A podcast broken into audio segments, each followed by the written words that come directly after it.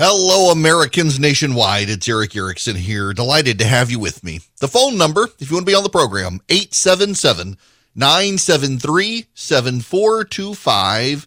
We are nationwide, and you can email me, Erick, E R I C K, at EWErickson.com. You can also follow me on social media at EW Erickson, E W E R I C K S O N. You should follow me on Instagram. It's where I'm actually put up the least political stuff and lots of cooking pictures and other stuff as I travel around and thereabouts. All right. Ron has been waiting very patiently on the phones. I actually want to start this hour with Ron. Welcome, Ron. How are you? I'm doing good, Erick. Uh, I hope you are. But, I uh, am. Yeah, I was, I was telling your uh, screen caller uh, funny thing. We went to my son's, uh, well, the high school basketball game last night, and all the kids had to wear masks, but they could wear them down underneath their chin like a chin diaper, like they call, called it on a South, South Park. But uh, the funny thing was that the rest had to uh, uh, wear a mask all, all over their face, and there was no fewer than five official time timeouts so they could stop, take off their mask, and breathe. I mean, it was hilarious. Wow. Wow. I mean, the first, um, on the first on the first official timeout, I like I like what happened. I asked my wife. I said, I mean, is, there a te- te- technical? Is there you know what's going on? They go, nah, so so they could breathe. And the three of them were huddled up over in the cor- corner. Wow. That just, I mean, the whole thing at this point is absurd. Uh, it, it, it genuinely is. Uh, Ron, that, that actually makes my day to hear that, that just the absurdity of it uh, makes me laugh. I hate it for the kids, but the fact that they're really able to pull them down, um, it's not science at this point, particularly for kids and, and the, the cloth masks. And you know, by the way, because there's now more research that shows the cloth masks only do reductions of about 10%. Uh, now the left is like, everybody's got to wear an N95. We need N95 mask for everyone. No, just get the vaccine and the booster. And if you get it, the odds are it's not going to matter much. It, y'all, it, it's we're we've just we've reached peak absurdity on this sort of stuff. Speaking of peak absurdity, I want to talk about something. So yesterday, if you subscribe to the podcast, I did an extra stack of stuff yesterday uh, where I talked about things that I meant to talk about, but with the Stephen Breyer news yesterday, I couldn't talk about them on air, and so I had to I had to do an additional show. And I, I there was one of the topics that I talked about that I actually want to spend a little more time on.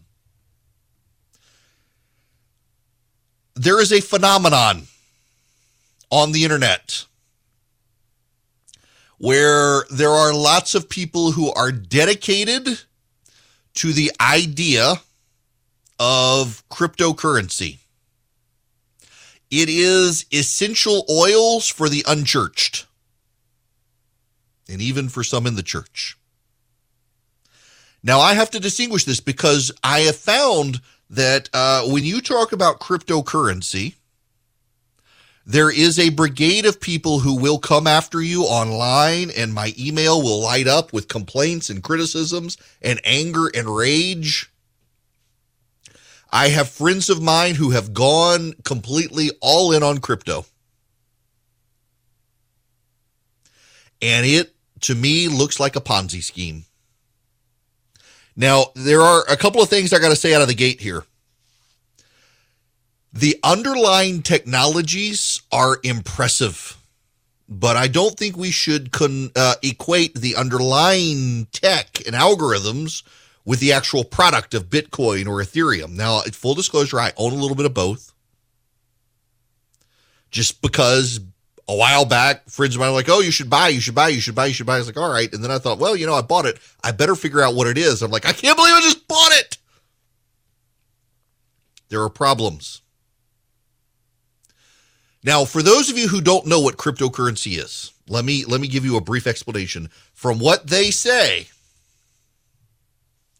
essentially cryptocurrency is a currency that is backed by a mathematical algorithm.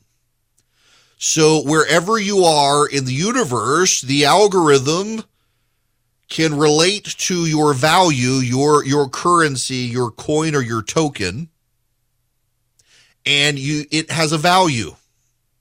That value is is assessed essentially with an e- equation to a dollar value or a um, a pound value or a euro value, but really you're valuing against other crypto. But there is a currency conversion rate to your fiat currency. Now, what is a fiat currency? Back after World War II, uh, the major world powers sat around the table and decided that their their currency was going to be worth X. Uh, by fiat, by demand, our our currency is going to be this and every other world currency that wasn't at the table is valued in relation to X. And typically, uh, the dollar is the world's reserve currency. People hold the U.S. dollar in reserve, although increasingly China wants people to hold uh, their currency in reserve. There's a problem with cryptocurrency. One of the problems is if you believe the environmentalists, and some people don't, but the amount of energy used with computing technology to run the algorithms to mine is what they're called. Essentially, you run a bunch of mathematical equations. And eventually, running these mathematical equations, you get to a number that equates to a coin, a Bitcoin or an Ethereum.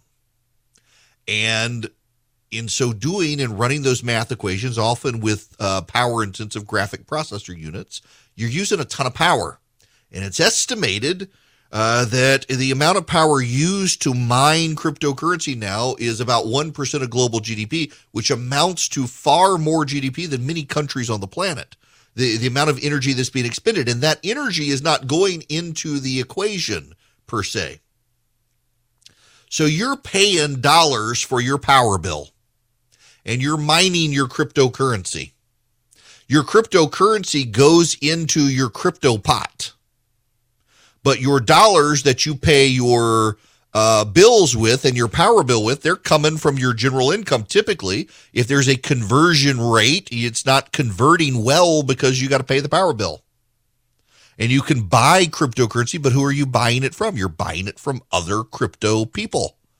You're not buying it in the real world. You can't, you can't. And this is my singular hesitation uh, with cryptocurrency more than anything else, with very few exceptions you can't go into your local McDonald's and order your hamburger and say, I'd like to pay for this with Bitcoin.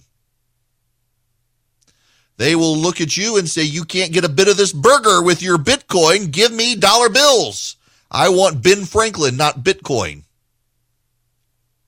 There's a gas station next to my office, and it has a neon sign that advertises a Bitcoin ATM, but there's a conversion issue there because you're not getting Bitcoin out of the machine. You're getting dollar bills out of the machine. I don't think it's sustainable. And I, I, and part of my reason for not thinking this current wave, and by the way, let me be clear, I think cryptocurrency and the blockchain, we'll get into the blockchain in a minute. Long term, yes, there are real benefits for embracing these things. But the actual substance of what we have right now from uh, NFTs, which are garbage, uh, and Bitcoin and Ethereum and the like, it's it's a currency that goes up and goes down and goes up and goes down. It's a roller coaster ride and no one can really quite explain why it's going up and down. Everyone has a hypothesis. It appears to be people are viewing it like they view gold as a hedge against interest rates or inflation, and it's going down now because everyone knows the Federal Reserve is going to increase interest rates, and that's going to drive inflation down. So your hedge against inflation is no longer working for you. So people are selling. A friend of mine says the thing you need to know is it goes up and it goes down, and but it goes back up again. Who does it go back up with? It's not going back up with the massive new pool of entrants into buying it. It's going back up with the people who are already in it. They're essentially trading back and forth with each other. And that, again, makes it look to me like a Ponzi scheme. And what I've noticed more and more on social media, whether it is on comments on Instagram or on Twitter, there are a ton of young men in particular. It's it's the libertarian bros who are into physical fitness and cryptocurrency. And it is the craziest thing. There is a Venn diagram of people who are heavily into uh, physical fitness and those who are into crypto, and they are almost a one single circle in the Venn diagram. It's kind of weird. And they also get really, really, really angry with anyone who casts doubt on cryptocurrency.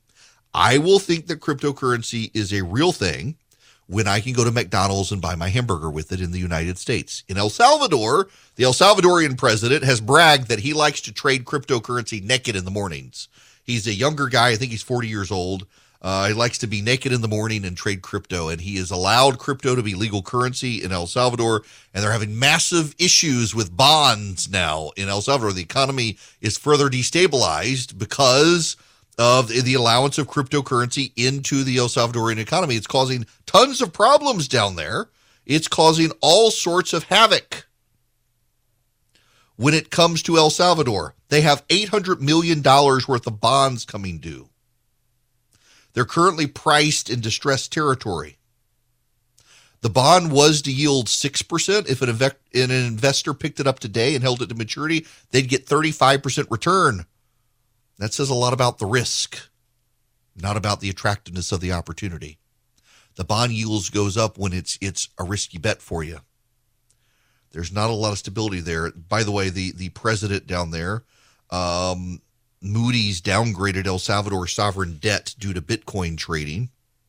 And the El Salvadorian president tweeted, this is the actual tweet. Can you imagine Donald Trump doing this? The actual president of El Salvador, El Salvador tweeted, breaking El Salvador DGAF. Don't give a F word. Um, that's a problem. It's a real problem. Also, a growing problem is a lot of com- a lot of countries have decided they're going to prohibit trades in cryptocurrency. See, here's here's here's the bottom line problem with cryptocurrency. You and I can say this is great. It's it's on a mathematical algorithm that you can run anywhere in the known universe and still come up with this stuff. And so it trades outside of normal governmental fiat currency. There's some truth to that and there is some benefit to that. The blockchain that you hear a lot about is essentially an algorithmic based database that can exist anywhere based on these mathematical algorithms, so no country can control it, except we're finding out that some of the blockchain hype uh, in some cases is not real, and there actually are databases that can be deleted by governments and wipe out your investments. But in general, the premise is actually really cool. This idea that you, me, or anyone else with a computer can run an algorithm and it can establish property rights and it can establish currency and no government can control that. That's actually a really cool idea. It actually really is. But there's a problem. Governments at the end of the day are in charge. Whether you like it or not, governments are in charge. And if governments say you can't do this, you can't do it. You cannot, for example, go to your local grocery store and pay with Bitcoin right now. It's not accepted as legal tender. The government of the United States is uh, planning on coming up with its own version of a digital dollar. They're exploring it. China is coming up with its own cryptocurrency. Guess what you're going to have to use in China? Governments are getting in on the act. I had a criminal law professor in law school who told me the only difference between the mob and the government is that the mob had Big Louie who would break your kneecaps, and the IR and the government had the IRS, which would throw you in jail. And the government refused to recognize Big Louie, and everyone had to recognize the IRS. That's the problem with cryptocurrency right now is governments don't have to recognize it, but you have to recognize the government. And as much as there's a libertarian pipe dream out there of we can get this stuff in an algorithm in a blockchain away from the controls of government, you really can't because the world is divided up into about 198 sovereign entities called countries, and those countries all have governments, and those governments control things in the way you don't. And if you want to deal with cryptocurrency and the government doesn't want you to, you're essentially dealing with it outside the proper chains of how currency is dealt with, which means you're always the loser because the currency exchange rate is going to price in the fact that you're converting from something that is useless in your country to something that is useful. So you're going to get dinged with it. It is the tulip bulbs of the Dutch in that regard. Lots of hype from lots of people, lots of young men in particular, that at some point, if they're not careful, is going to come crashing down around them. And the number of people who are taking out real loans with real money to put it into cryptocurrency, it's going to cause a fiscal meltdown when the markets go down even further and the bills start coming due. I can see this coming, and so can a lot of other people. But the crypto people, they just keep tweeting out hashtags thinking it can't touch them. Hello there. The phone number is 877-97-ERIC, 877-973-7425. So I, I'm wondering, Miami's about to experience some real global warming. Is that going to deal with the pythons? And by global warming, I mean it's about to get really cold in Miami.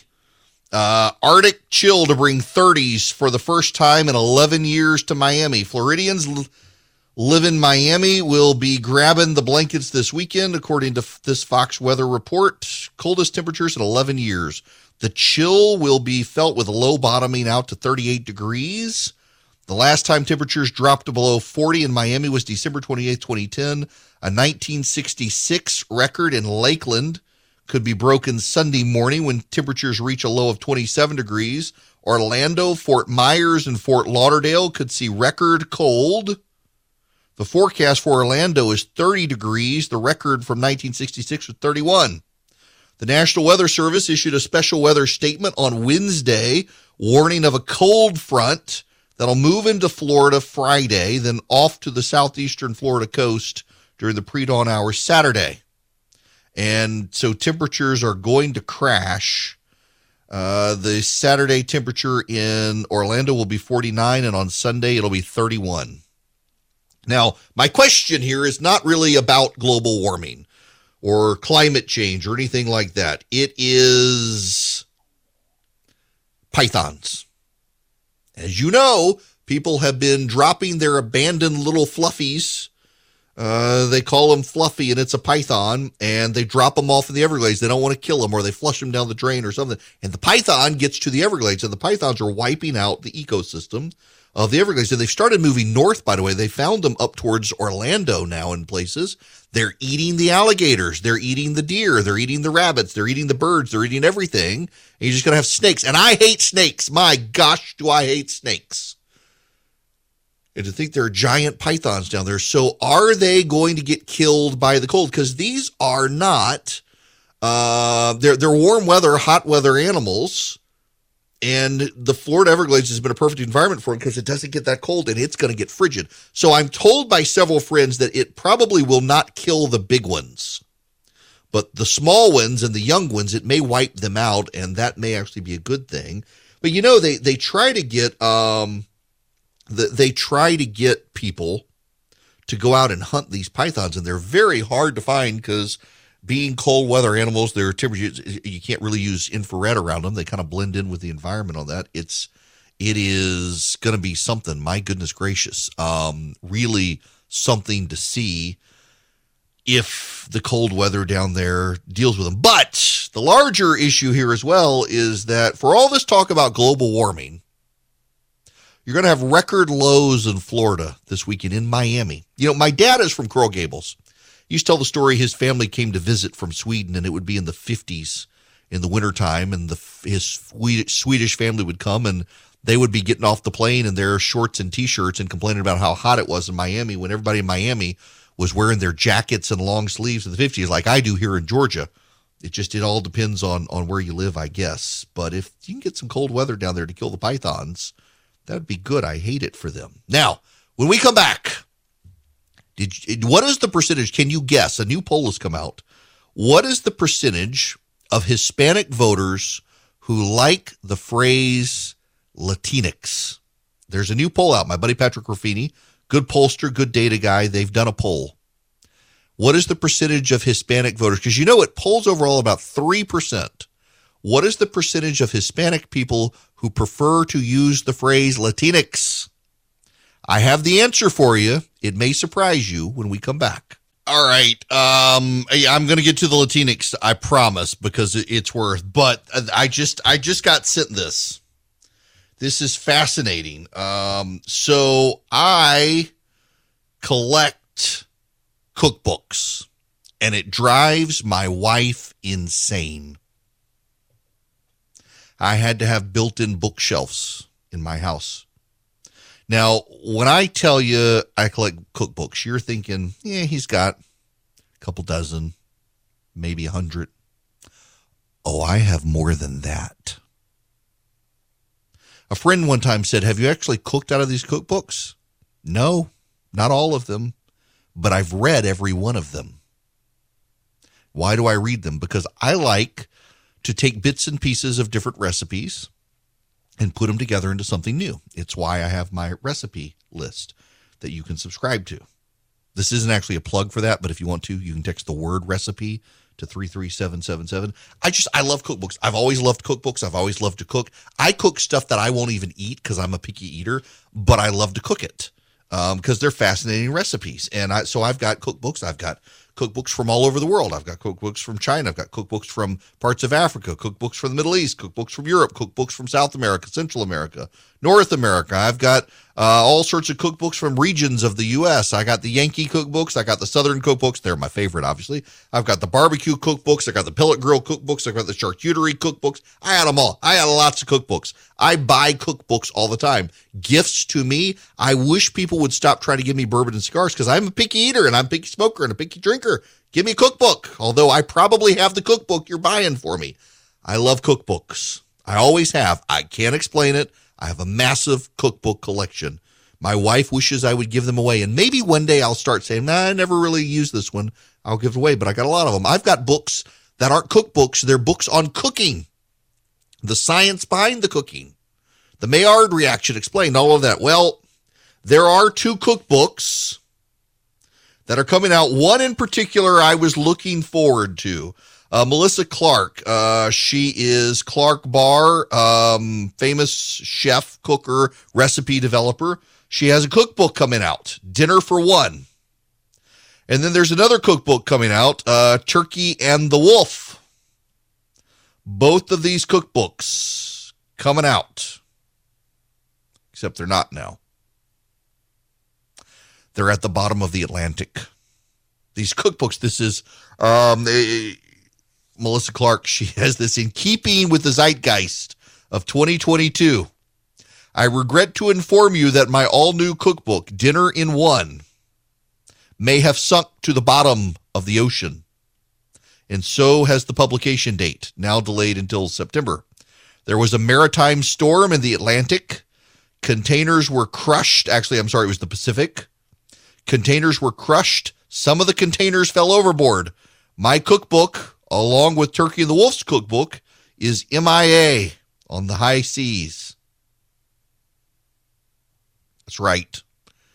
All the entire publication run for this cookbook, Dinner in One, is at the bottom of the Pacific Ocean.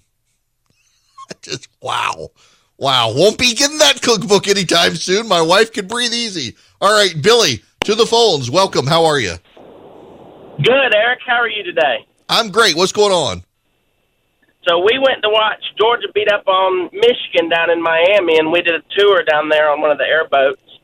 And Nice. what the park rangers told us was that it got cold 10 or 12 years ago, and a lot of the snakes died, and they thought it was a good thing, but it ended up not being great because all the snakes with weaker genetics were the ones that died, and now they have a stronger snake than they did before.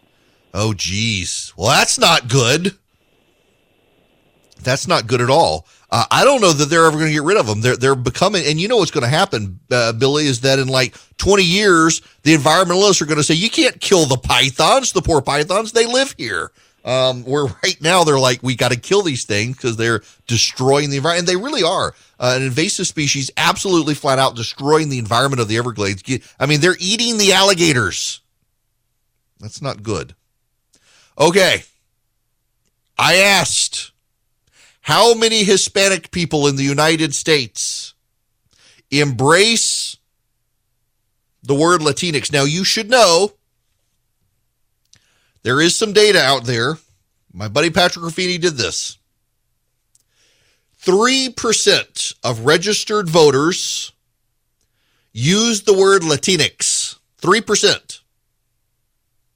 The question that has been on a lot of people's minds is how many actual like Latino or Hispanic voters like the word Latinx? If 3% of Americans do, it must be a kind of high number of Latino voters who do to get to 3% of the whole population. Actually, no. The answer is zero.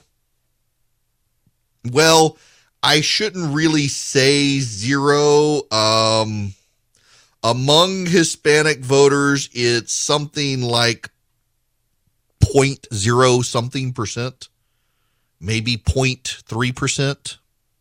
Basically, none. None. But so why? because 9% of white liberals and 7% of white college educated Democrats use the term Latinx. Latinx is a term, according to the survey, by well respected data analyst Patrick Ruffini. Nearly everyone who prefers the use of the term Latinx is not Hispanic. Over 80% are white. Fully half are white liberals, who are less than 20% of all voters. Less than 1%, closer to 0% of people who would identify as Hispanic or Latino embrace the word. In fact, among all voters, uh, 42% embraced the word Hispanic. 26% embraced the nationality. Are they Cuban, Mexican, Puerto Rican, Venezuelan, Argentinian? 15% say Latino. Thir- uh, only 3% say Latinx of all voters.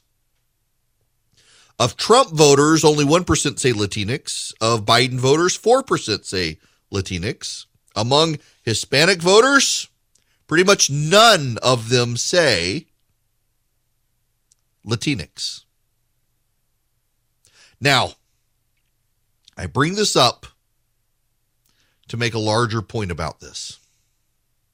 Uh, this, by the way, it's uh, just so you know the sourcing. It's an Echelon Insights poll with the Daily Wire of 1,029 registered voters, and it's pretty much Latinx is not a word that really anyone who is Hispanic or Latino uses.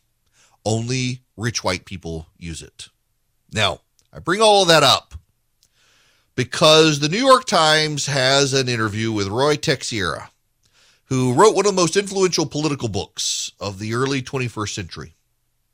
I've talked about this before.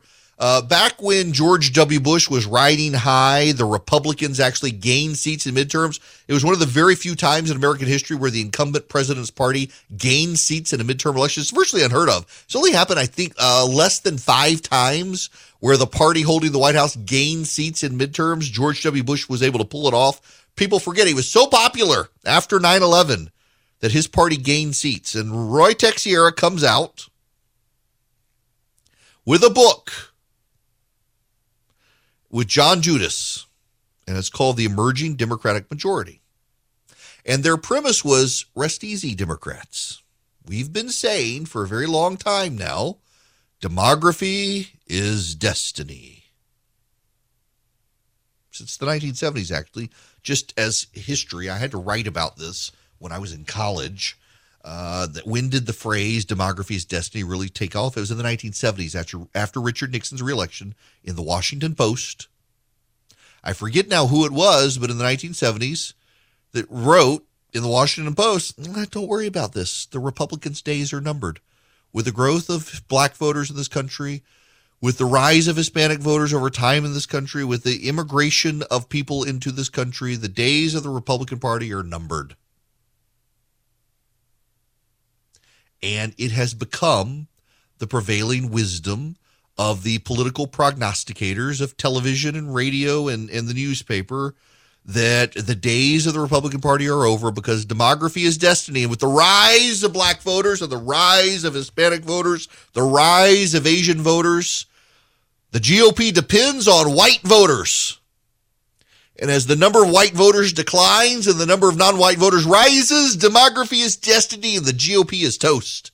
And here comes Ruy Teixeira in 2002 and says, hey, Democrats, don't worry about George W. Bush. Demography is destiny. And the days of the GOP are done. There is an emerging Democratic majority. And then 2004 hit. And Bush won with 51% of the vote. And they came out and said, guys, we're at the tipping point now. We're at the tipping point.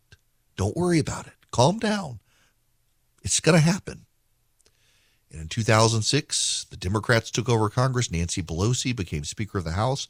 In 2008, Barack Obama, on a multicultural, multi ethnic, multiracial majority, becomes President of the United States, the first black man in American history to become President of the United States. And everyone says, oh my gosh, Ruy Teixeira, he's a genius. Genius. He was a prophet. We should listen to him. Except it looks like the Democrats' days are done. the Republicans, even without redistricting, will take over Congress this year. Barring events. Events can change things. Events can always change things. George W. Bush would have lost in the midterms of 2002, but for 9 11, events can change things. But it would have to be a pretty profound event to change the trajectory. Republicans will take back the House. They will probably at this point take back the Senate. It is worth noting that not a single president has ever, since the invention of modern polling, changed his popularity and job approval rating between January and November of a midterm election significantly enough to alter the outcome of the election. Not a single president has done that. If you're popular, you stay popular. If you're not popular, you don't get popular. Joe Biden, he's not getting popular. The Real Clear Politics polling average right now today of the Joe Biden job approval rating, it is down negative 14 points. He's in all-time high territory. He's in Donald Trump territory. It's actually worse than Donald Trump in a lot of polls. In the Quinnipiac poll, Donald Trump was never as unpopular as Joe Biden is right now. In fact, Joe Biden is more unpopular now than Donald Trump was at this time in 2018 in the midterm elections when the Republicans got wiped out. So Ruy Teixeira, whatever happened to your Democratic majority? The New York Times did an interview with him. They did a Q&A. And Teixeira says some interesting things. Let me read you part of this. As President Biden sinks in the polls, Teixeira finds himself fighting against what he says is a caricature of his famous book. His Substack newsletter, The Liberal Patriot, delivers a no holes barred reality based analysis, in Teixeira's words, unafraid to take on what he calls race essentialist dogma dominating the Democratic Party. He's unsparing about the party strategists who he believes are leading Democrats astray, and unapologetic about offending many of his own side. His newsletter has become a kind of samizdat for like minded liberals who aren't as willing to speak their minds. Now, what is samizdat?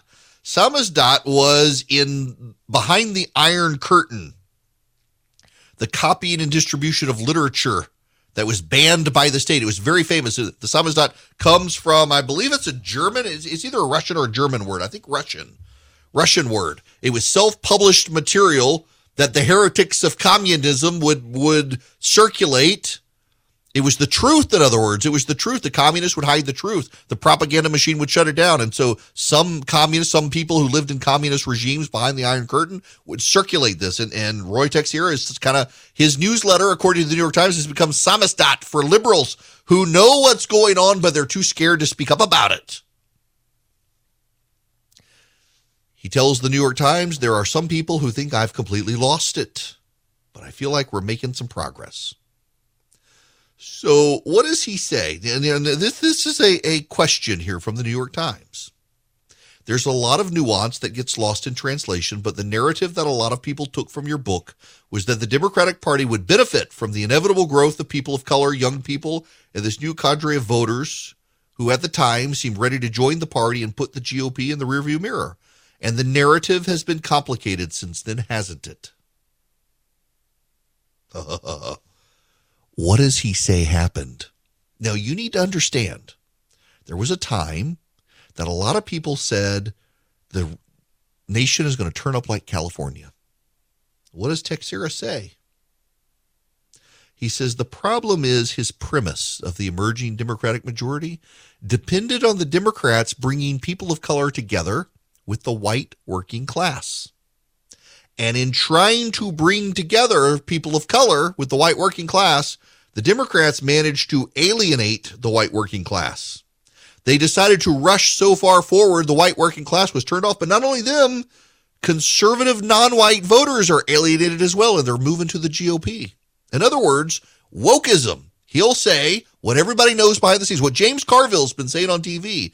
The wokes of the Democratic Party, the squad, they're killing the Democrats.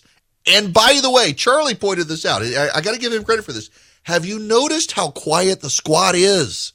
It's like they put them in the witness protection program so they don't even cause more harm to the Democrats in the election. They're awfully quiet right now, aren't they? The Ilhan Omars, the Rashida Tlaibs. The Alexandria Ocasio Cortezes, where are they? Where are they? They're real quiet. Could it be that the Democrats realize how much damage the squad has done to their chances of winning this year?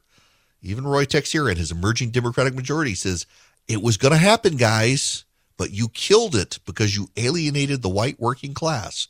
And now you're toast. Yeah, I'm, I'm sorry. I, I gotta. Th- this sets off my BS detector. I assume it will set off yours as well.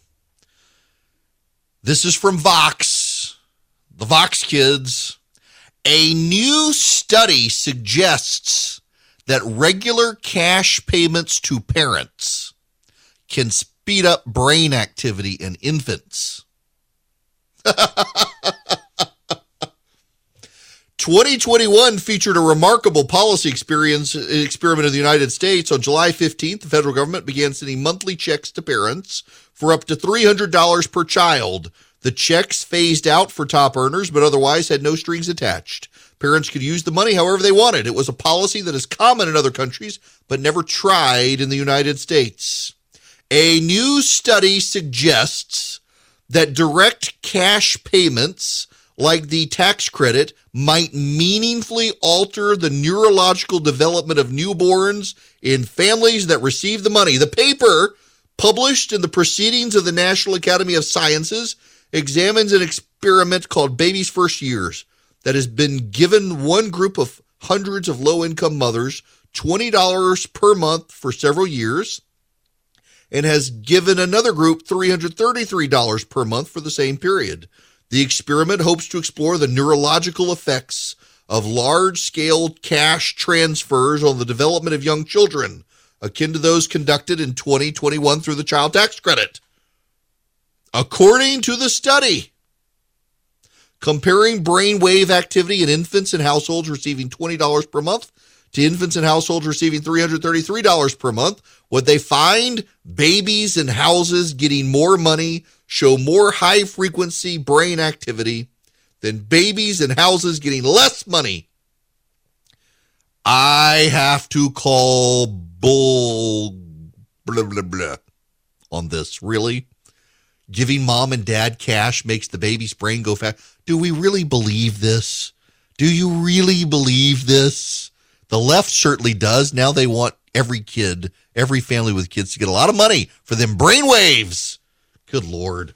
It's 2022, and guess what? Nothing still makes sense. The whole world seems to be going crazy right now, and banks have gotten really skittish at helping small businesses. They're perfectly happy to help the giant businesses, but what about you? You're a small business, you got to buy a building or build a building, or you need a big loan for a fleet of vehicles to grow your business, and the banks are giving you a hard time. Check out my friends First Liberty Building and Loan.